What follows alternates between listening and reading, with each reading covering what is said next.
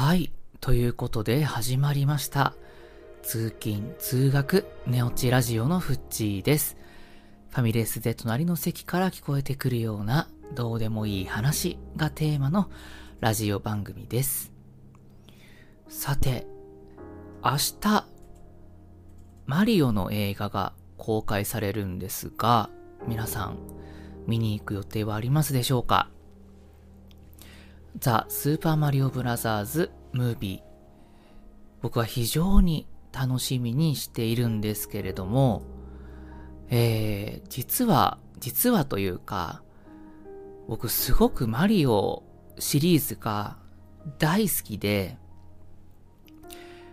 えー、ほとんど、ほとんどというか、あの、ナンバリング作品といいますか、メインストリーム的な作品は、ほとんど全部遊んでるんじゃないかというレベルで好きなんですね。子供の頃にマリオを遊んでいたっていう方はたくさんいるのかなと思うんですけれども、僕は中学生になっても、高校生になっても、大学生になっても、働き始めてからも、マリオの最新作は常に発売日に買い、夢中で遊ぶ気持ちをもう今でも持ち続けているんですね。それぐらいマリオのゲームって誰が遊んでもめちゃくちゃ面白い。あの、決してね、子供騙しというかそういうところが一切なく誰が遊んでも面白い、えー、作り込みの素晴らしいゲームになっているんですけれども最近えー、マリオ遊んでないよっていう方も、ぜひ、このマリオの映画に合わせてね、マリオ遊んでいただきたいなっていうふうに思ったんですよ。で、あの、任天堂のね、サイトを見ていますと、マリオポータルというウェブページがありまして、そちらで、えー、過去のマリオ作品を一覧できました。そこでですね、あの、なんと、えー、自分の、あれですね、アカウントでログインをしていると、自分が何歳の時に、えー、どのマリオが発売されていたのかっていうのがわかるようになっていて、非常に面白いなと思って、まず、ま、今このサイトを見ながら話しているんですけれども、例えばですね、え一番新しいマリオの作品、えっ、ー、と、メインストリームの作品で言うと、スーパーマリオ 3D ワールド、フューリーワールドなんですけれども、これは僕が35歳の時に発売した作品ということでね。これ実は、あの Wii U で発売されていたスーパーマリオ 3D ワールドの、えー、スイッチ移植版で、えー、フューリーワールドというあの、オープンワールド的なマリオのモードが、えー、収録されています。これ、すごくおすすめですので、最近マリオを遊んでないよっていう方は、まずこの作品を手に取っていただけると、あのー、いいかなと思っております。おすすめです。このスーパーマリオ 3D ワールドは、えー、メン、ステージクリア型っていうんですか？あの、スタートからゴールまで進んでいくタイプの、えー、短いステージがいくつもいくつも収録されているっていうスタイルで、えー、すごく馴染みやすいかなと思います。そして、この、えー、ゲームに限らずなんですけれども、マリオの、えー、ゲームはどれもこれもアイデアがすごくすごく詰まっていまして、このスーパーマリオ 3D ワールドはたくさんのステージが収録されているんですけれども、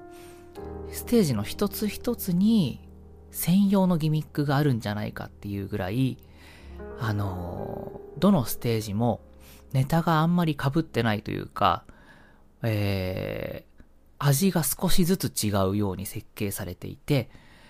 えー、驚きがすごくあるアイデアの詰まった作品になっています。おすすめです。そして、もう少し遡りますと、えー、スーパーマリオ 3D コレクションというものが発売されておりました。これは、えー、スーパーマリオ64、スーパーマリオサンシャイン、スーパーマリオギャラクシーの3本が、えー、スイッチ版でセットになっているコレクション的なタイトルで、こちらもおすすめです。これ確か今もう手に入らないのかな？えー、期間限定の作品だったような気がしているんですけれども、もし、あの、中古とかでね、パッケージ版がまだあるかなと思うので、もし見かけたらぜひ手に取ってみてください。えー、青春時代というか少年時代というか子供の頃に遊んだマリオが、えー、もう一度遊べます。そしてもう少し遡りますと、ニュースーパーマリオブラザーズ U デラックスが2019年に発売しておりました。こちらも、えー、Wii U で発売していたニュースーパーマリオブラザーズ U の移植版、そして、えー、いろんな DLC とかがね、同梱されたものになっていたかと思います。こちらもね、非常におすすめです。えー、というのも、マリオといえば横に進んでいくね、2D アクションゲームのイメージが強いかなと思うんですけれども、えー、その流れを組んだ 2D アクションのマリオの最新作になっています。そして、このスーパーマリオブラザーズ U は、えー、4人で同時に遊ぶことができるんですね。なので、えー、1人で遊ぶのももちろん楽しいんですけれども、2人、3人、4人で、えー、ジョイコンをね、分け合って、お裾分けプレイで4人で遊ぶとすごく面白いかなと思います。こちらもおすすめです。グラフィックも音楽もすごく可愛くて、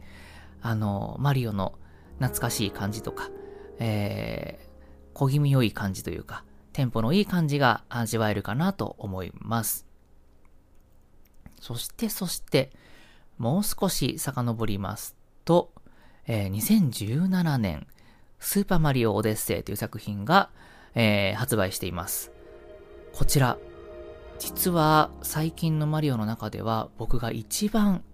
大好きな作品です。というのも、このスーパーマリオオデッセイは、スーパーマリオサンシャインぶりの箱庭型のマリオなんですね。この箱庭型のマリオっていうのはどういうものかというと、えー、ある程度広い箱庭型のステージを自由に探索して、えー、このオデッセイではね、ムーンを集めていくんですけれども、このムーンを探索して探し出して、えー、次のステージを開放していくという風な、えー、形になっています。このスーパーマリオオデッセイは、えー、久しぶりの箱庭型ということで、いろいろなアイデアやギミックが詰め込まれていて、えー、遊園地に遊びに行くような感じというか、そんな気持ちになるようなおもてなしというか、非常に密度の濃い体験ができるマリオになっています。そしてね、このマリオは、えー、帽子をね、使ったキャッピーっていうね、帽子が相棒になるんですけれども、このキャッピーを、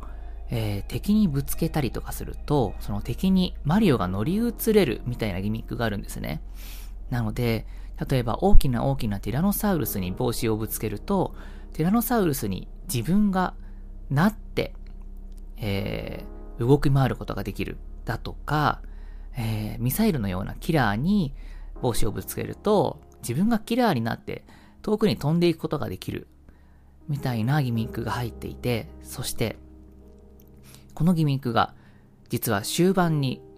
ものすごく感動的エモい演出に使われます。このクライマックスのこのキャッピーのシーンは非常に胸熱、テンションが爆上がりする素晴らしい、えー、ものになっていますので、ぜひ最後まで遊んで